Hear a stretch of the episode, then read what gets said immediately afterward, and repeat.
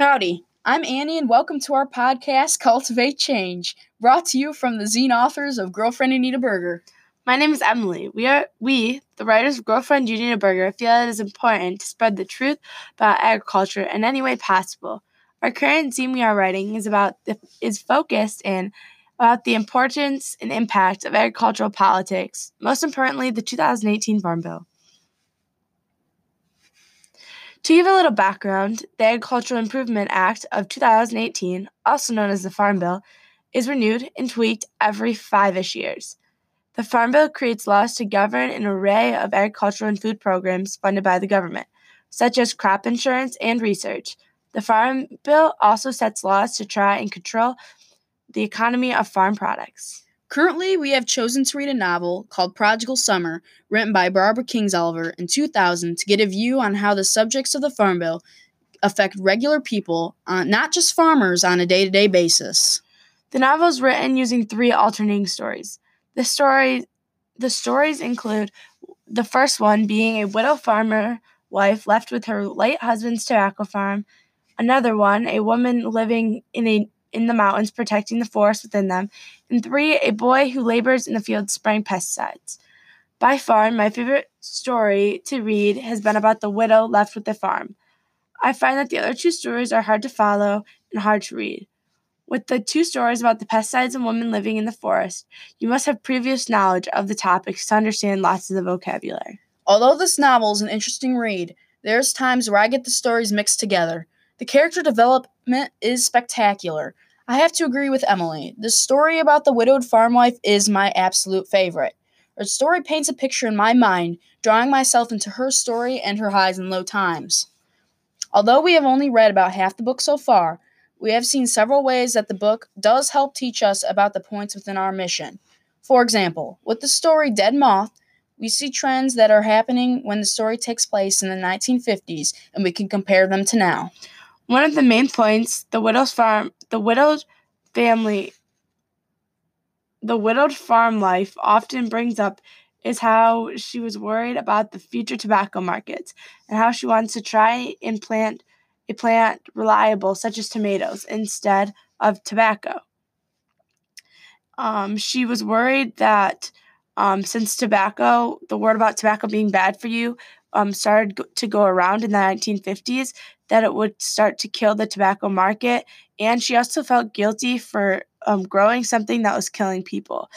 Um, so she tried to go to more um, reliable crop. The 2018 Farm Bill created laws concerning hemp for the first time. Hemp is a type of cannabis plant, the same plants that marijuana comes from. Although the hemp plant does not contain enough THC to create a high when consumed, such as cannabis plant that is used to create marijuana. The legalization of hemp has worried some farmers. Since the hemp industry is fairly new on a global scale, some people are scared of the unknowns that may occur.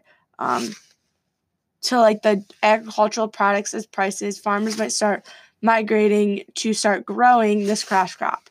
Instead, in since the laws concerning hemp with the 2018 Farm Bill um, are pretty broad, there are still like lots of unknowns.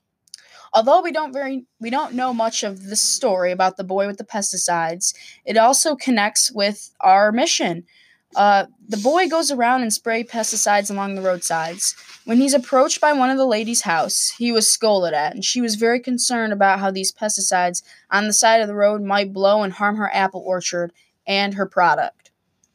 The argument between farmers and consumers over the topic of pesticides has really grown heat recently.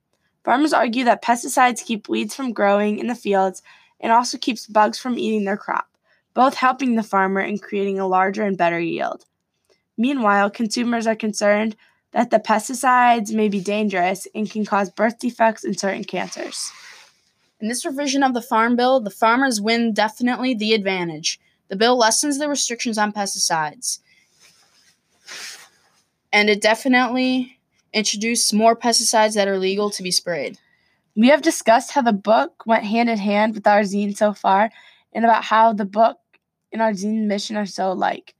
For this for the remaining of the podcast, we are going to take a turn on the gears. Although there have been times when our zine and the book have connected, there has been a majority of the book that has not. It's filled with drama intended for the reader to stay interested. The story about the lady living in the mountains with the sole purpose of protecting the forest has very few connections with the politics and agriculture.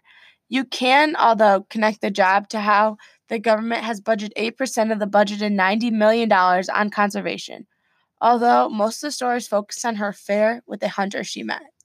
In this story with the widowed farm wife, the story discusses a lot about the death of her husband and how it took a toll on the family. It also discusses about racism from her in-laws because she is a Muslim. As you can see, there is a lot of drama and non-relevant parts in the book added to the story that don't really correlate with our agricultural zine. Well, that's it for this episode of Cultivate Change. Thank you for listening. If you would like to learn more about agricultural politics, you can visit our website at girlfriendyouneedaburgerzine.weebly.com to read issue one New Changes, New Problems. Thanks again for listening. From the authors of Girlfriend Eat a Burger, we would like to thank the following local businesses for allowing us to hang our submissions flyer. Thank you to the Saline District Library, Nutrien Ag Solutions, Thompson's Bar and Grill, The Rusted Roost, and Tractor Supply Company in Saline. Thank you.